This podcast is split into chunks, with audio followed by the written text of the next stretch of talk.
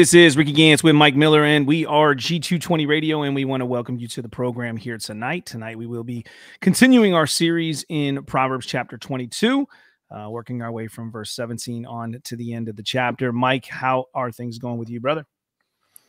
Doing pretty good. I mean, not day off yesterday. I mean, you can't can't be all too bad.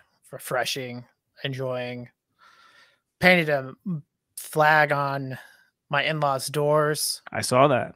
So kind of not only for Memorial Day and thinking about those who sacrificed themselves for our freedom, but also looking forward to the Fourth of July Mhm. and just teaching our kids how to be rightfully patriotic and understanding who we are, where we come from, where we live, and recognizing, I mean, God's grace in our lives and the grace in, that He has shown to America in the last 200 plus years.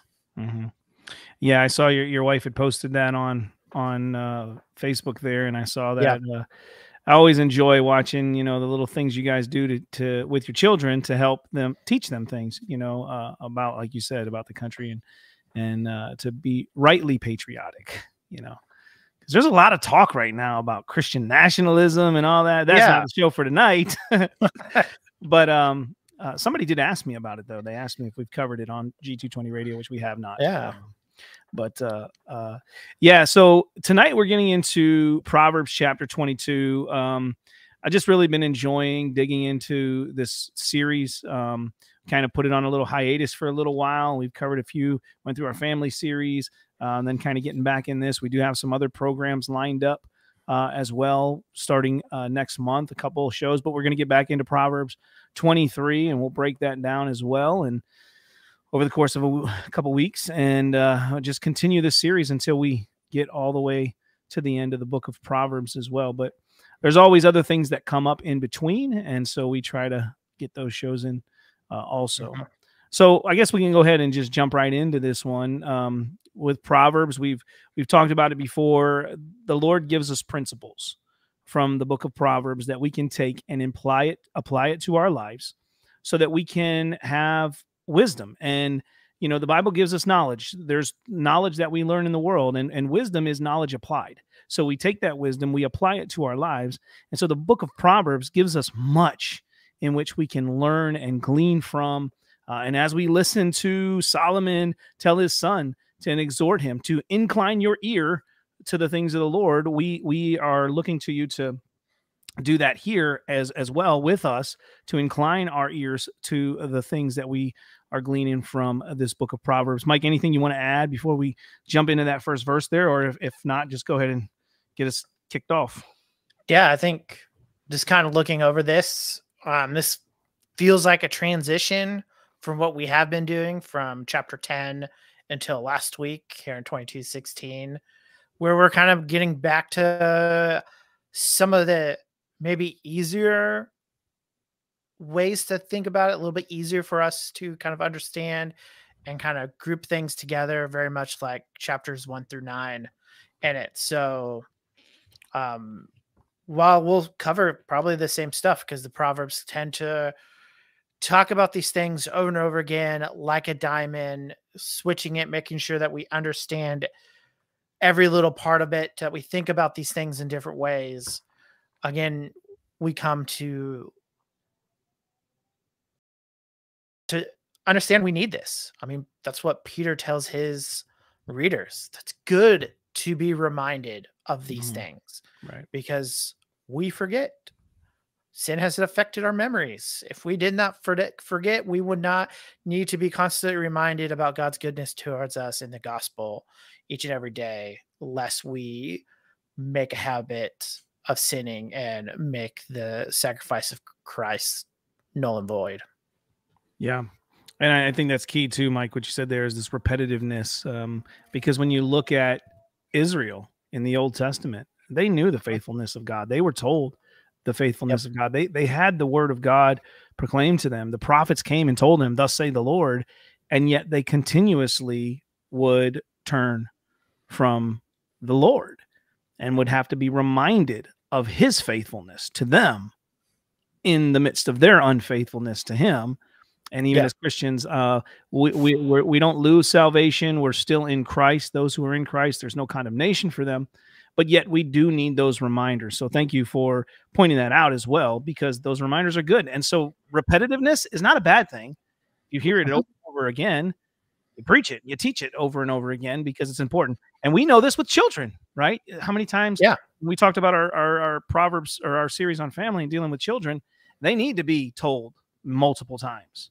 Yeah. Um, and even even when I was in the military, some soldiers If- need to be told way more than others, but you still need that repetitiveness. Yeah, even my stubborn heart needs this repetitiveness that requires.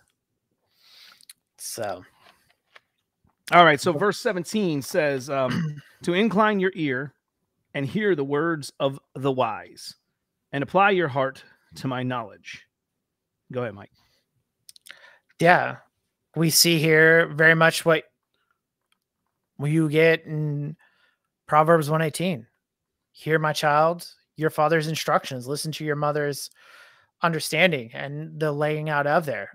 So he comes back, incline your ear, hear the word of the wise, hear what the wise people, because that's ultimately what this book is trying to get us to do is to to realize we need to grow in wisdom.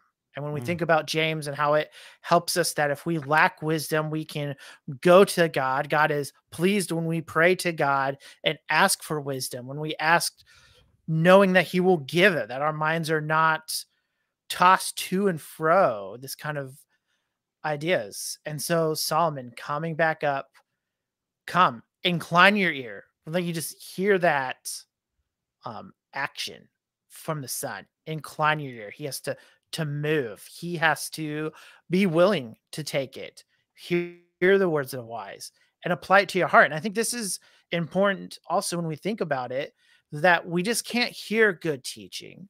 We can't hear wise things. It's not enough. It has to be applied to the heart. That's what the the the Puritans are great at, is Mhm. taking deep theological truths and apply it to the heart. You see this in this idea that again, the, as we try to summarize what the Puritans did, that biblical living goes from the head to the heart and out the hands. you know the head, the head, hand, the head, head, heart, hands kind of idea. And here Solomon is, is giving to us.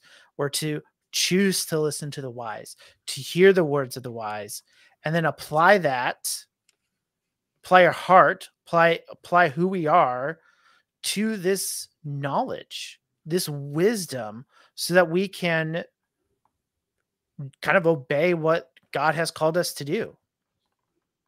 Yeah, and, and as you was mentioning that, um, I'm thinking about the book of James, uh, and when the author writes in chapter one, verse 22, he says, "But but be doers of the word and not hearers only, deceiving yourselves. For if anyone is a hearer of the word and not a doer, he is like a man who looks intently uh, at his natural face in the mirror, for he looks at himself and goes away and at once forgets what he was like." But the one who looks into the perfect law, the law of liberty, and preserves, being no hearer who forgets, but a doer who acts, he will be blessed in his doing. And we talk about this before. We've mentioned it here before. James is a New Testament book of Proverbs, so to speak. And so um it's it's multiple multiple times it's being referred to this don't just hear these words of wisdom. That's why i mentioned in the beginning wisdom is knowledge ap- applied. You you're you're Yeah. taking it and you're applying it in life. And um, when we take the word of god and we put it into our hearts and then we walk it out um, that's where james is saying and and and and solomon is saying to his son this is this is how you're going to be blessed because you're walking in wisdom. And ultimately we, we look at this because we've said this in this this uh, series before um, but when we look at wisdom i know there are some that disagree but mike and i are on the same page. Often in the beginning of this series when we were talking about wisdom it was a reference to christ. It's a reference to christ and and he is wisdom personified. Uh, he is the power and wisdom of god. And so um, when you look at this who else is wiser than christ he's a greater than solomon and so when we look into his word and we take that and apply it into our lives, God's not going to lead us astray. you know Yeah, and you think about it when you go to verse 18, for it'll be pleasant if you keep them within you, Mhm. if all of them are ready on your lips. And just the idea, I mean, this is verse is true about Christ. And now he suffered and died. He paid the price of our sins, but in the end, he was vindicated by God. And when we think about, you know, the reason why we incline our ears to wisdom and we listen it and we apply it, is that we, by the power of the Spirit, because of the Son's sacrifice, will be vindicated by God in doing it. The when all is revealed and we are seeing as doing well as the faithful servant, and you hear those words called out in the last day. Mhm. But even in that, like there will be times in even in this life that the wisdom you have will present benefits. I think even spiritually, Mhm. when we think about how the church grows, older men who have inclined their ears to wisdom are now able to teach younger men and the ability to continue them and push them along in faithfulness so that when they are old, they can do the same and they can look back on a life well lived and not have regrets or a lot of regrets. And what regrets they have knowing it was ordained in the end by the Father. That and just how inclining our ears to wisdom allows us to live better in this world, to live in a clear conscience, and the benefits and the favor that we receive from God in being obedient in that way really kind of has it. And then even with it is if all of them are ready on your lips, it's they're there. You can Mhm. speak to them. So not only will it be pleasant if you keep them, they are there and ready for you to use them right and to teach.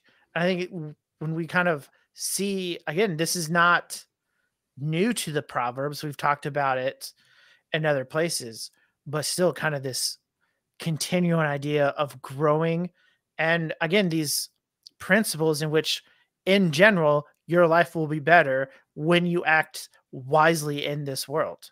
Yeah, and and as you was mentioning that, and um, this ready on your lips in verse eighteen made me think of men, older men in the faith, mature men in the faith, because they don't necessarily have to be older, but mature men in the faith, when they're interacting with people, there's such wisdom there in how they Mhm. respond to things. Like if somebody's coming at you and they're trying to attack you, or they're trying to name call or they're they're upset about something watching a wise person in Christ address it is something to learn from this is why it's such a a, a, a wonderful thing to have a congregation where you have young and old together and you can see when conflict arises or questions come up about doctrine or whatever it may be these mature wise christian men are able to speak in such a way that gives glory to God and is gracious and with humility. And you just hear the wisdom coming from them that they've already stored in their heart because they're storing God's word up. You know, as well as when it comes to temptations and and sin, I will hide your word in my heart that I might not sin against God. Right. Mhm. And so when things come up and arise, your response is one of a wise man because it's already stored there. It's been taken in. You've inclined your ear to it. You don't reject it. You take that in and you apply it in life. Yeah. All right. Verse 19 says, That your trust may be in the Lord. I have made them known to you today, even to you. Go ahead, Mike. Yeah. So why why incline? That's kind of the answer one could ask. Why incline? Why gain wisdom? You know, okay, I have better pleasant. But there's also this implicit theological idea that you may trust the Lord. Because Mhm. this is just, this isn't just Solomon's wisdom. Right. This is God ordained wisdom by the Spirit as Solomon is writing these or collecting these, um, in some cases, in editing this book, that wisdom points to something bigger, something better. You mentioned Mm. it. It in our time, we now we're able to see it clearly that this wisdom points us to a savior, to a mediator Mm. that we are needed. And we need to trust that mediator. We need to trust the triune God and what he ordains is always right. And to think about it. So wisdom has an end goal. It's not just to be wise and have a better life. It's that we may trust the Lord, trust his wisdom that he's given to us. And Solomon under kind of I don't know, self-aware of what's going on, but just telling his child, I made them known to you today. I've made them known to you, even to you. Like these this wisdom I have from the Lord so that you can trust him, I have made known to you. You know, he he's not keeping it to himself, but expressing it to his son, that his son may be kind of to think about Deuteronomy or even in the New Testament to raise in the fear and admiration of the Lord and to do what is right and to please God in all that he does. And even from a young age, because how many regrets we have when we've turned later in life about the sin that plagues our memory from when we were bef- before we were saved, though they are covered by the blood of Jesus and they're no longer counted against us. The memory we have of these sins here, Solomon making them known to his son that he may not fall in the errors that he may have fallen in before. Yeah. All right. So verse 20 says, Have I not written for you 30 sayings of counsel and knowledge? And I was going to look this up to try to dig a little bit deeper in it, but I kind of uh, forgot to do that when I was looking at it this morning um, because some of the commentaries that I was looking on, uh, they talk about this being three things or threefold. Um, but in my ESV, it, it renders it uh, 30 sayings because um, some of it comes to could this be referring to him writing Proverbs, Ecclesiastes, and Song of Solomon? These things that he's ri- uh, writing to them, giving them counsel and, and knowledge. Um, and that could be. Um, but as a whole, when we know that the inspiration of Scripture, as you mentioned, is not just the um, th- there's there's a spiritual deeper meaning at times that we find within the Scripture, and we look at the Scripture as a whole to know that all of Scripture is, as you said, God breathed so it's it's it's profitable for us to to uh, for rebuke re, rebuke can't even say speak it uh, correction for the building up of, of of the man of God. And so there's that counsel, there's that knowledge in it. So whatever it may be, I don't know, Mike, if you have any insight on that, but I know I was going to look that up and uh, I just completely Yeah. forgot about it. So I'm reading it right now. I'm like, oh, that's that one I was going to go back to, and I didn't. But So I'm consulting kind of the two two modern commentaries that I've kind of consulted throughout the series outside of Bridges. And one of them just makes a comment about it possibly referencing to a revered tradition in Egyptian wisdom, which was meditated throughout wisdom schools of Palestine to give him a book of authority and weighted tradition.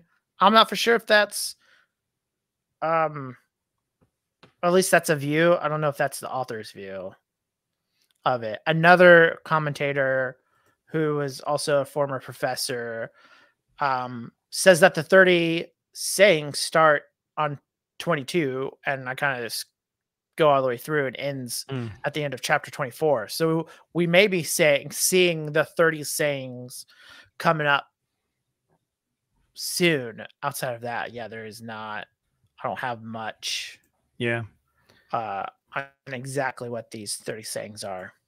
Yeah, that's what I was looking at with Gill. He had mentioned that Proverbs, uh, Ecclesiastes, and Song of Solomon, but he also goes into again the the the deeper understanding that there's a references to Christ being the wisdom of God, His, his Word, uh, and he mentions Gill says, "Such are the truths of the gospel. They are more excellent than than that. They are mo- most more excellent than those that are only known by light of nature or by the law of Moses, such as." Uh, suspect, such as suspect of the love of, and grace of God, the person and offices of Christ, peace, pardon, righteousness, atonement, life, and salvation by him. Um, is what he's putting here. But again, that was that's one that I definitely would want to do some more digging into to see what that could be referencing to this 30. Um, mm-hmm. But either way, the counsel and knowledge that we know that we've already been been receiving and listening to from the book of Proverbs, uh, and and as we started this with verse 17, we incline our ears to it. We take what we're, we're, we're learning, we take what we're hearing from the Word of God, and we apply it to our lives. Yeah, and this could be. I mean, when we think about difficulties in Bible, obviously this isn't going to upset our faith. No. Um, but the the book of Proverbs lacks very very little context into what they're saying. Um, so you could probably get 38 proverb scholars in a room together and have 32 different views on what the 30 sayings are. So, yeah. Um, but it does seem he's written them out at one point, whether they come after, as one commentary say, or are they referring to something else? Um, they're written. They've been told. They've been passed on um, their counsel of wit and knowledge, and they have a point to know that you what is right and wrong, and that you may have answers, true answers to those who have sent you. So these kind of again, the wisdom provides answers. It provides mm-hmm. morality in how we are to act.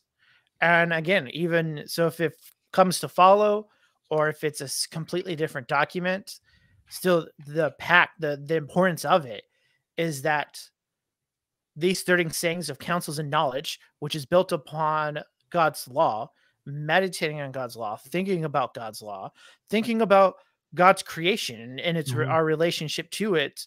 I mean, and seeing how nature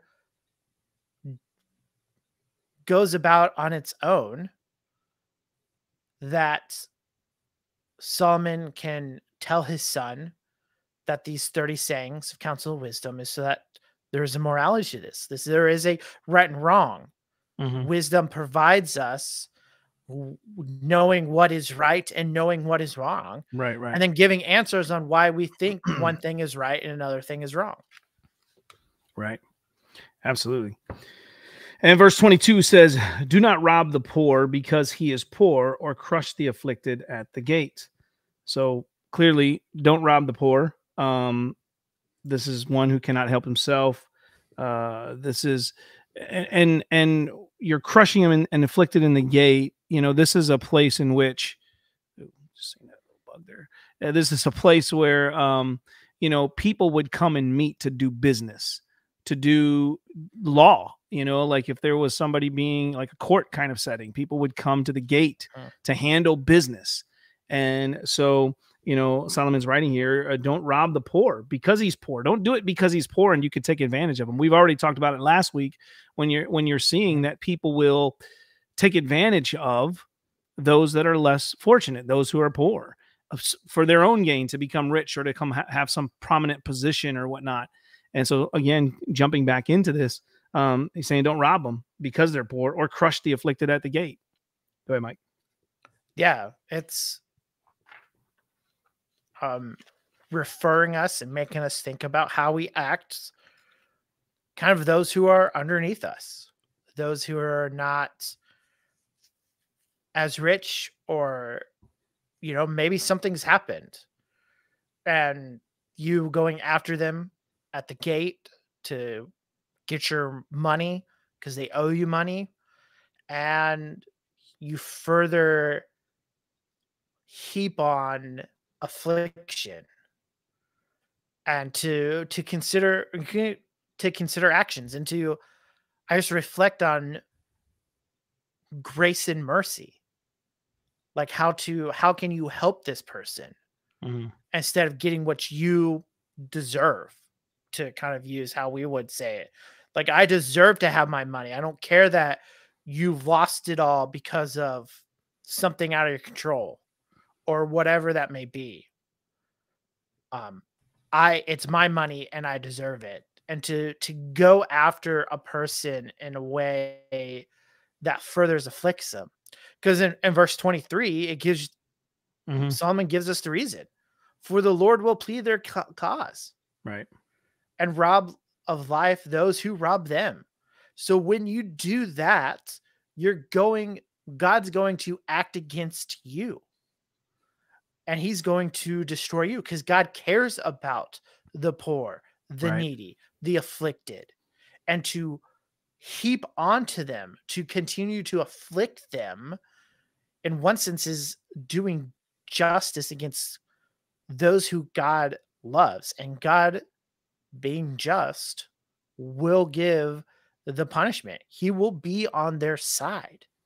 hmm Yeah, and, and Psalm 72 4 says, Woe to the man against whom Jehovah pleads. Happy the poor on whose side he is, for their Redeemer is mighty. The Lord of hosts is his name. Uh, and Jeremiah 50 34 says, And spoil in the soul and, and spoil the soul of those who that spoiled them. Uh, they could only spoil the poor of their goods, but the Lord can and will spoil and destroy the souls of the spoilers in hell and so some more uh, uh, scriptures there uh, to to speak upon that. You know, that the Lord will plead their their cause. All right, verse twenty four. It says, "Make no friendship with a man given to anger, nor go with a wrathful man."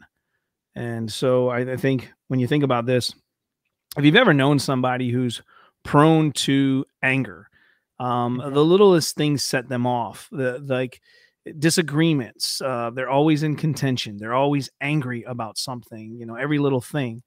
Uh, don't make friends with an individual like this.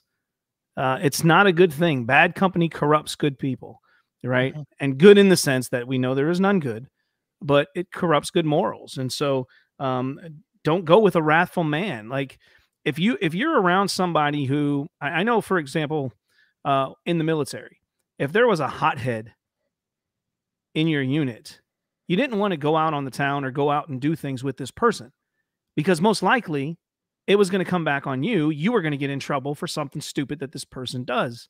Mhm. Um, and so don't make friends with with someone like this. Yeah. It's just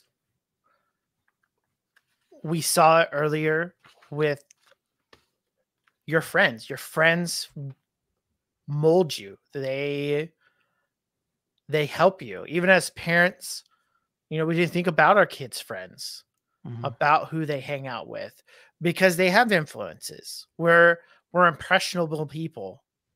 Even as adults, we can be impressionable for what whatever reason that may be. And so verses 24 helps us to think about the type of people we should be to.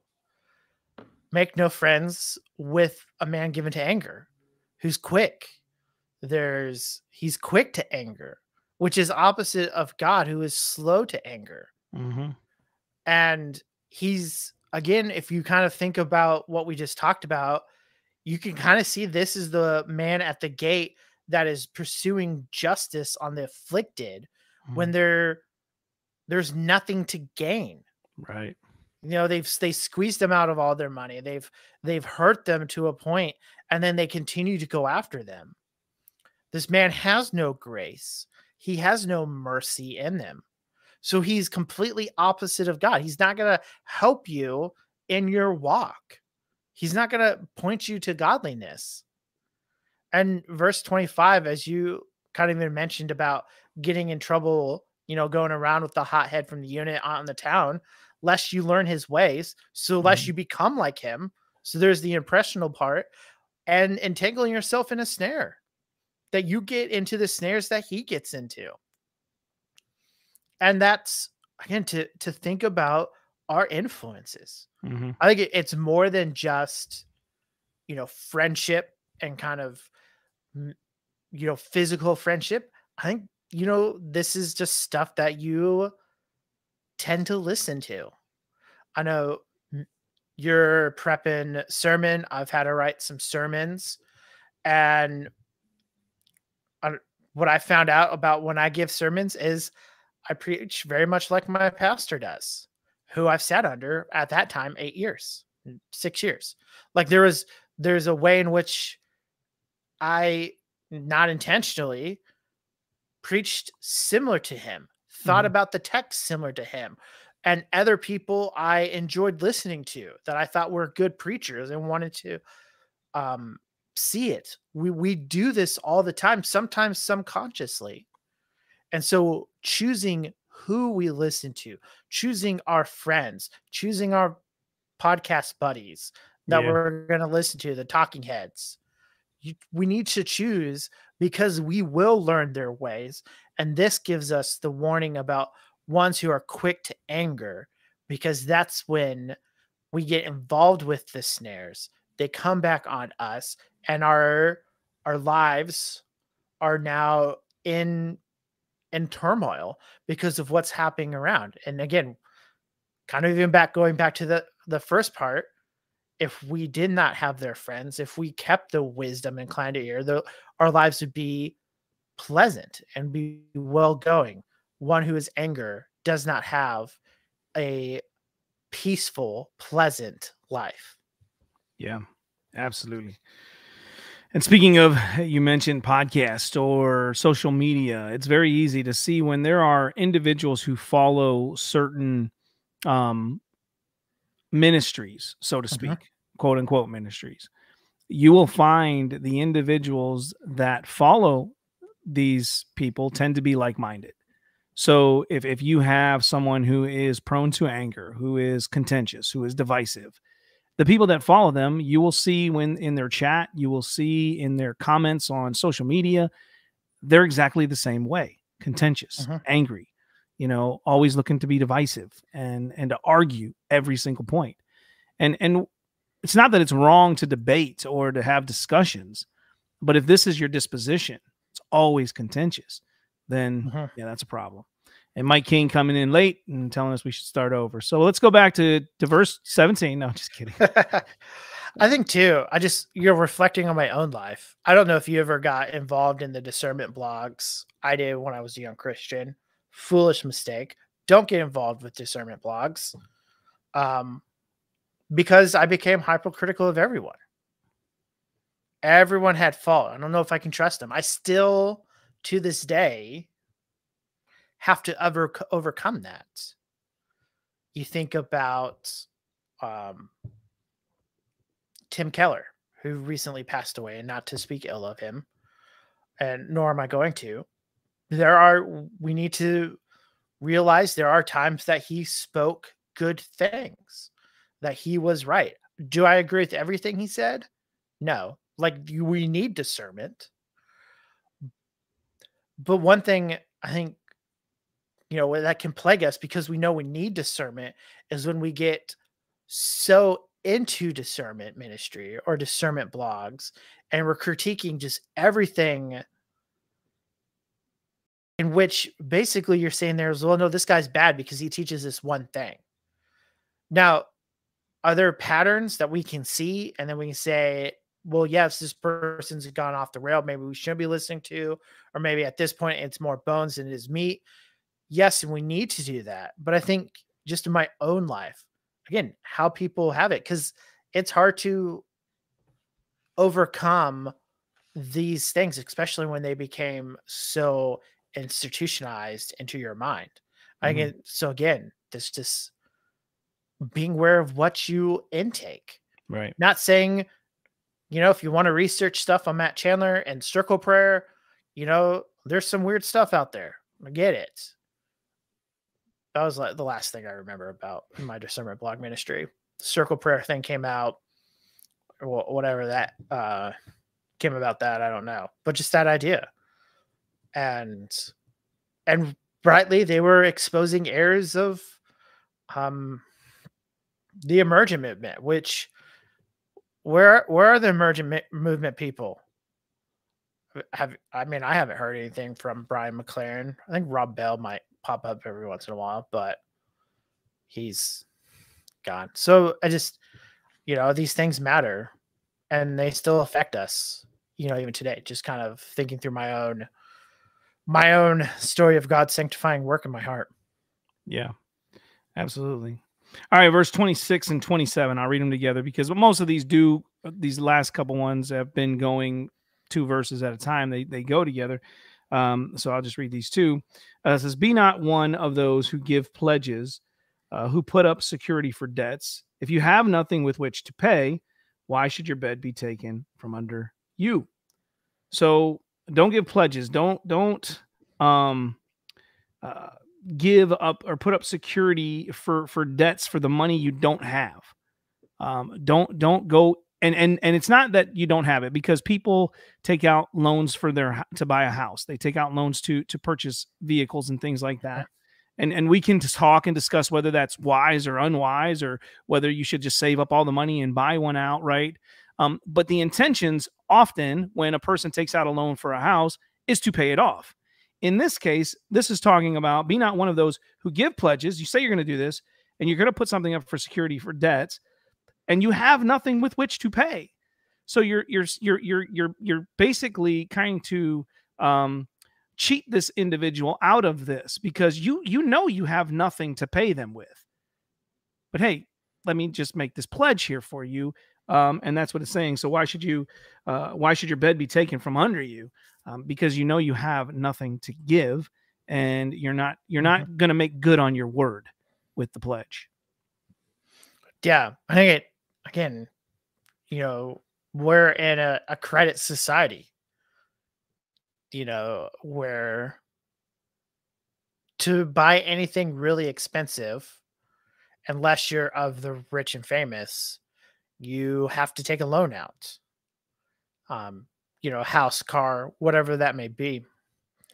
Um, I think this, you know, we can think about this in in light of that, that you know, until you can build up and save up and be able to maybe purchase a car outright or some of these other things, um, we have to take a loan. But I think it, it shows here is that we shouldn't be careless about what we're spending our money on. You know, you mentioned a home and a mortgage. You don't pay your mortgage, you lose your house. You have to go find someplace. So you should mm-hmm. consider how much can I afford? How much can I afford this loan?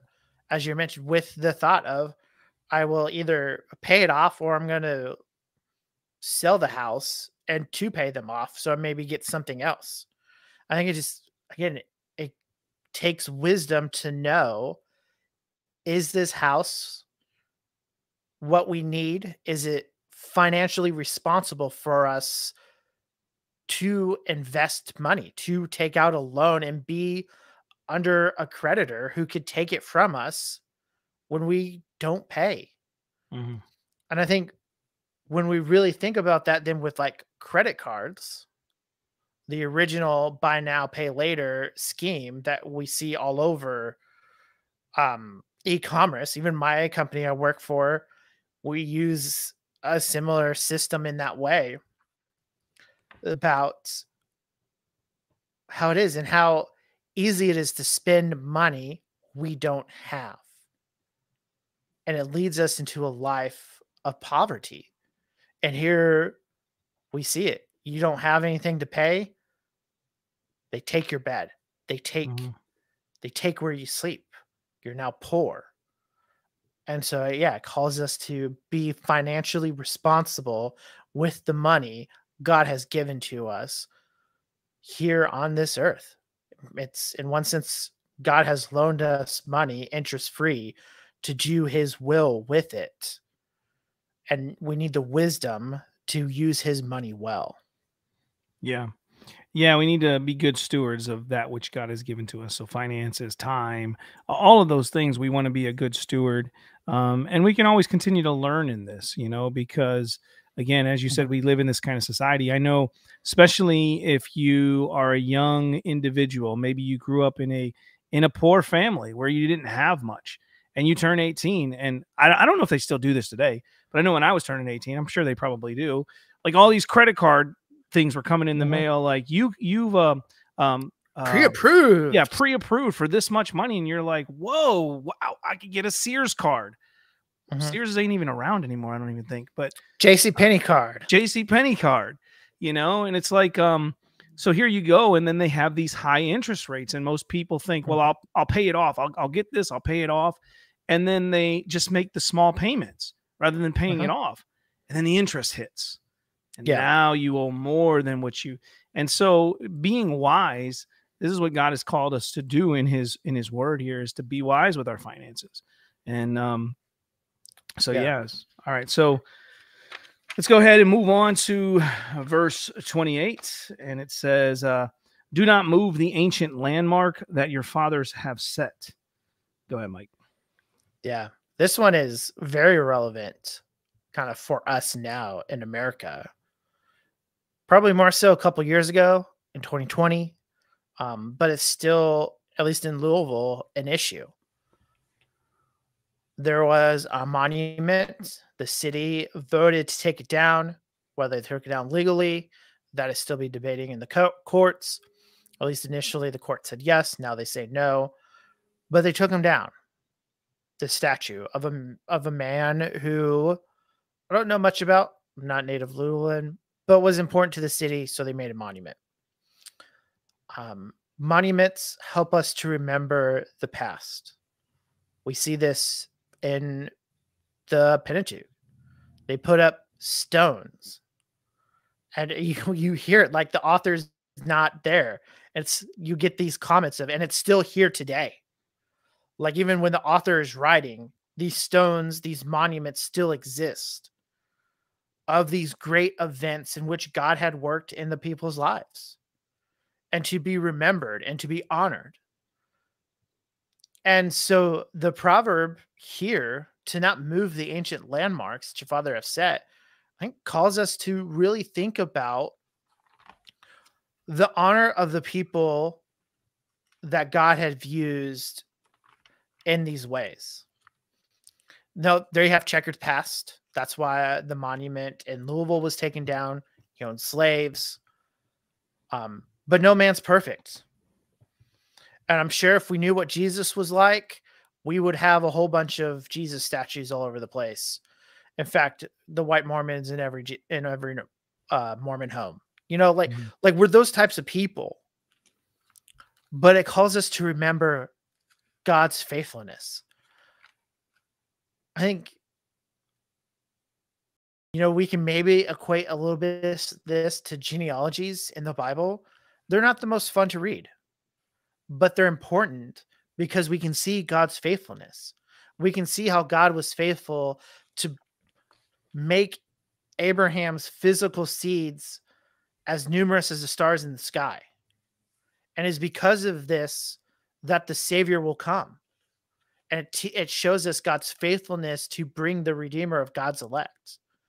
And so when we think of monuments, when we think about these things, they drive us to remember God's faithfulness in our lives, in our countries, our cities. And to remove them is to remove, in one sense, the history Mm. and the remembrance of them. Not everything needs to be remembered not everyone will be remembered. But God uses people in mighty ways, and we should remember how God uses these people. Or, in some senses, if the monument is of something evil, we can still look at it and see and be reminded of the evil of it. And that's good too, because it, it calls us to think about how corrupt we are Mhm. and us in Christ then can go to God in thankfulness that He saves wretched sinners, and He didn't destroy Adam and Eve as soon as they sinned. Yeah. Another aspect of of this um, moving ancient landmarks uh, that your fathers have set is, you know, when you deal with land and estates, inheritances that were marked in Deuteronomy 19 14, it says, You shall not move your neighbor's landmark, which the men of old have set, in the inheritance that you will hold in the land that your Lord God is giving you to possess. So boundary markers. This is this land belongs to this tribe. Don't move it and try to take it for your for yourself. I mean, we could see that even playing out within our, our country. If you have a neighbor who keeps encroaching upon your land, you know, moving the boundary markers and saying, no, this is my land, um, and moving it, which I think it would probably be, it, it, I'm sure it still happens today, but it's probably um, less than maybe back in the 1800s, 1700s, and whatnot, Mhm. because we do have, you know, um, what do they got? Surveys that have been done where they can look and say, oh, this land belongs here. This this property goes there. Uh, another one in Deuteronomy uh, as well in is 27 uh, verse 17.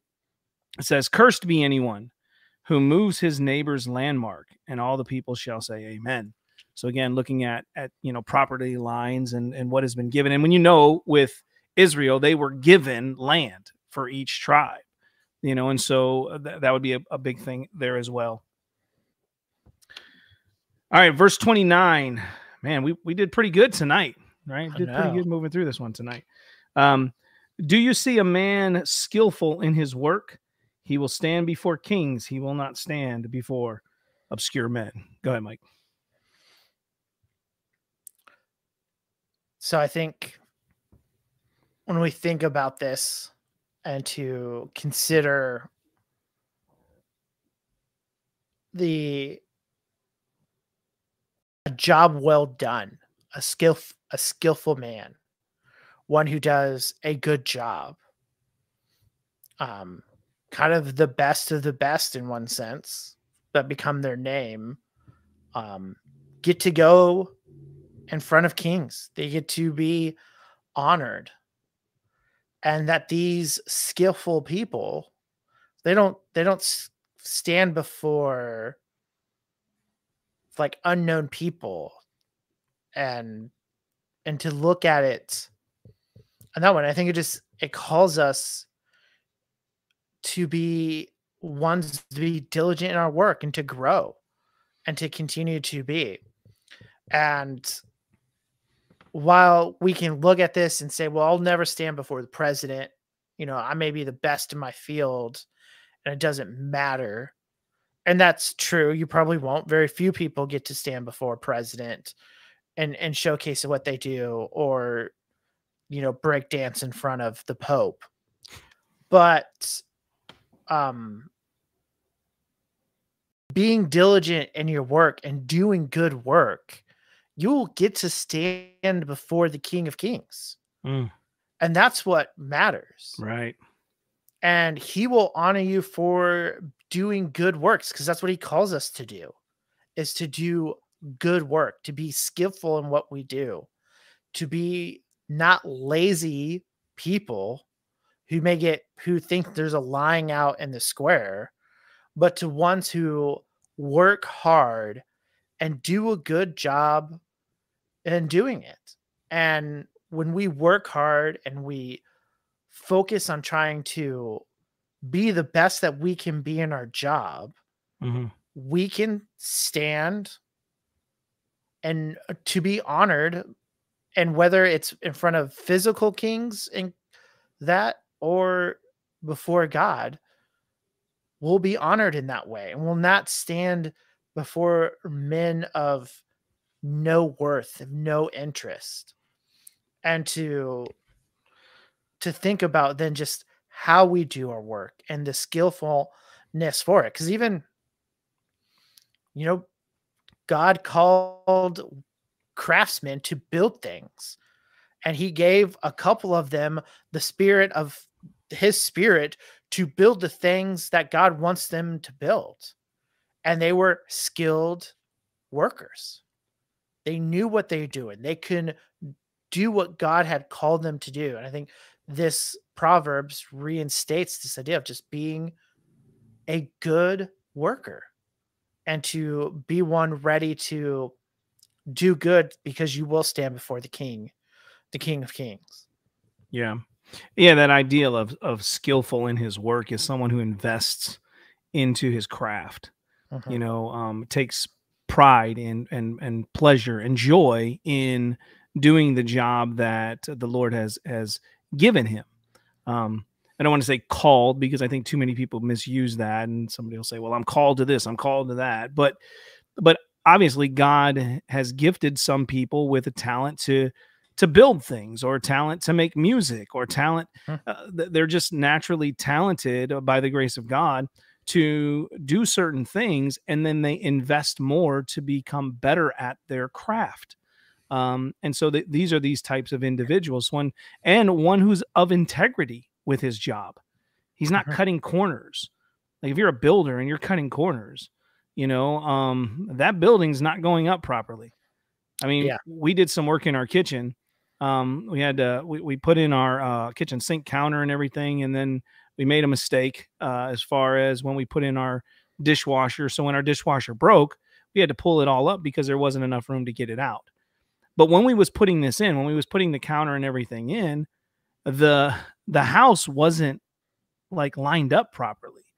We're like okay this wall's going like it's not going straight it's going at an angle. So then that puts the counter that you're trying to make off a little bit you know? Mhm. so obviously our house is up it's got a good foundation but the point is you know somebody wasn't kind of being um uh, what's the right word? They, they weren't being precise with their measurements Yeah. there they were off a bit. And so someone who is is skillful is is has the integrity to do the right things to make the cuts right to to do the measurements right. And i also think of for an example is joseph right? He's sold by his brothers uh, into Yeah. slavery. He goes into potiphar's house. And because he's a man of integrity and because he's a hard worker potiphar becomes blessed. Now obviously god is blessing joseph Yeah. but he's he's being a, a good skillful worker. And then what ultimately happens? His wife lies. He gets put in jail. But then where do we see joseph?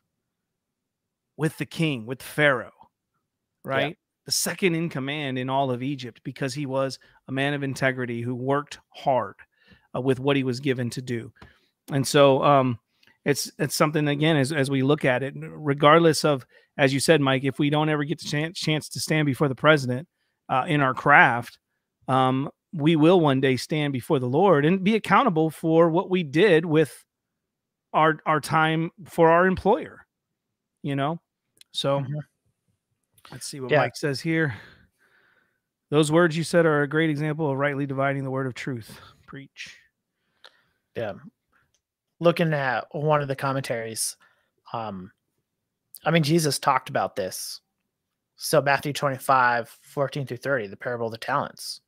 Mm. Wh- what's the they received the money they worked hard they did with it and they receive a reward mm-hmm.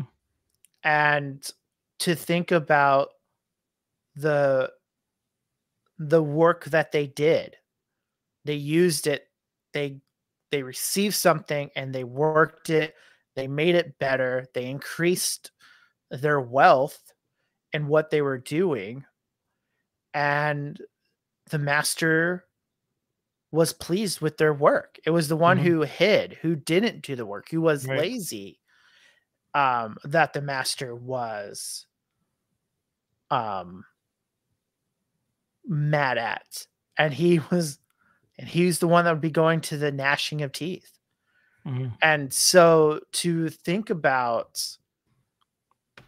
you know the, the work of it and just even jesus jesus accomplished the work that he was called to do right you know he was by the eternal plan of god to at the right time came down to have came down to us condescended to earth and did the works of his father and according to their plan mm-hmm. so that he can save a seed a remnant to himself sorry i've been studying chapter 8 in the baptist confession for sunday school this week getting all the the just the mediator aspect and we see you know christ being obedient to the will of god Mm-hmm. and doing the good works and i think when we so when we think about being skillful and doing what is right and and building it it only brings honor when we do it for the lord and according to the way the lord wants us to work Mm-hmm. Yeah, absolutely. Well, we did pretty good on time here tonight for Proverbs chapter 22, the uh, second half of it. Uh, and so, uh, if you have any questions, comments, excuse me, or concerns, um, or suggestions for show ideas, you can email us at g220radio at gmail.com. Again, it's g220radio at gmail.com. Um, this year is flying fast. I mean, we're already about to be in June, Yeah.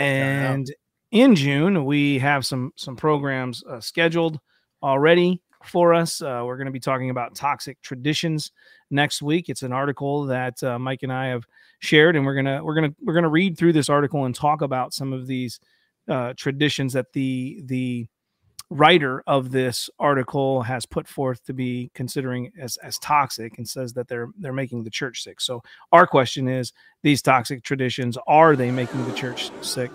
Yeah, a- yeah, here we go. So um so that's our show for next week. Then the following we're going to talk about boycotts.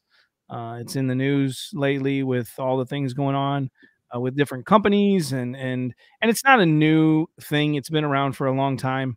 Um, but we're going to talk about uh, boycotts uh, following the following week, and then we're going to get into Proverbs chapter 23, um, and we'll probably break that up into a couple shows. And uh, yeah, so we've got quite a bit coming forward. Uh, again, if you have any suggestions on a show topic, one of them, Mike, I would like to talk about. Hmm. Uh, Impassibility. yeah, impassibility. That's that's what we got set for 2024. Um, but uh, but uh, is the seed? And I, I think you and I have discussed this before. We may have talked about it a little bit on a show, but I don't think we did an actual show on it.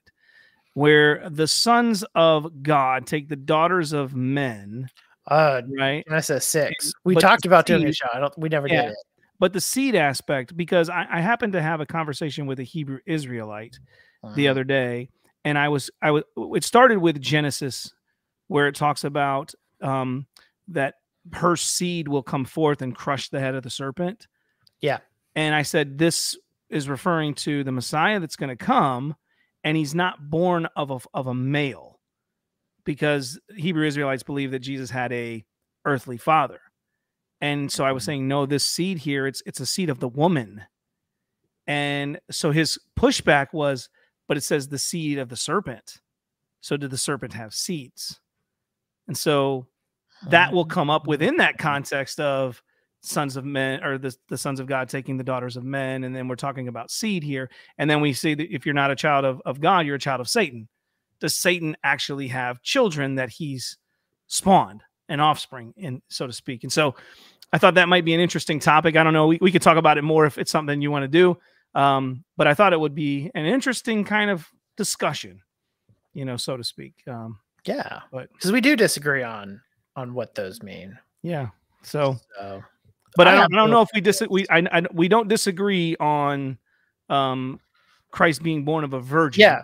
and that's yeah, we don't disagree woman. on yeah. Genesis three fifteen. We Yeah. disagree Yeah. on who's the sons of men. Yeah, or right, the the sons of God and the daughters of men right. in Genesis six. Yeah. So Mike takes the unbiblical position. I take the biblical one. I take the position of Peter and Jude, and Ricky doesn't.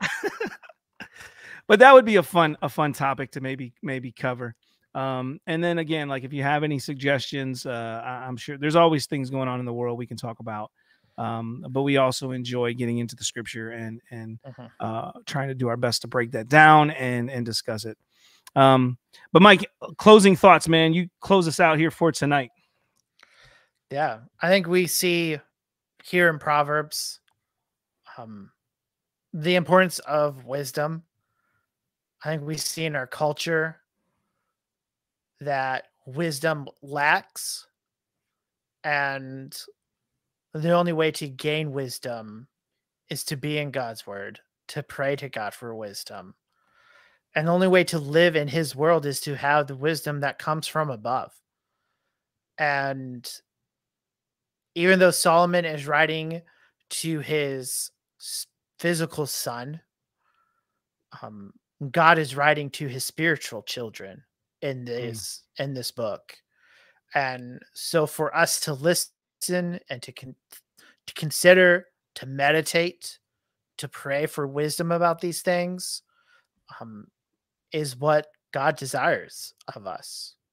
As you know, and kind of referencing back at James, that God commands us to come to Him for wisdom when we think about it. It's a prayer that He will answer, He will give us wisdom.